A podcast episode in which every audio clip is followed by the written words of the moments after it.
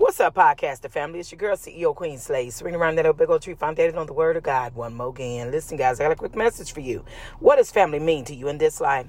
In the beginning of Genesis, my father created the first family in this world. That was Adam and that was Eve. Together they created Cain and Abel. Everything was perfect in that garden before they defied my father. So what about your family?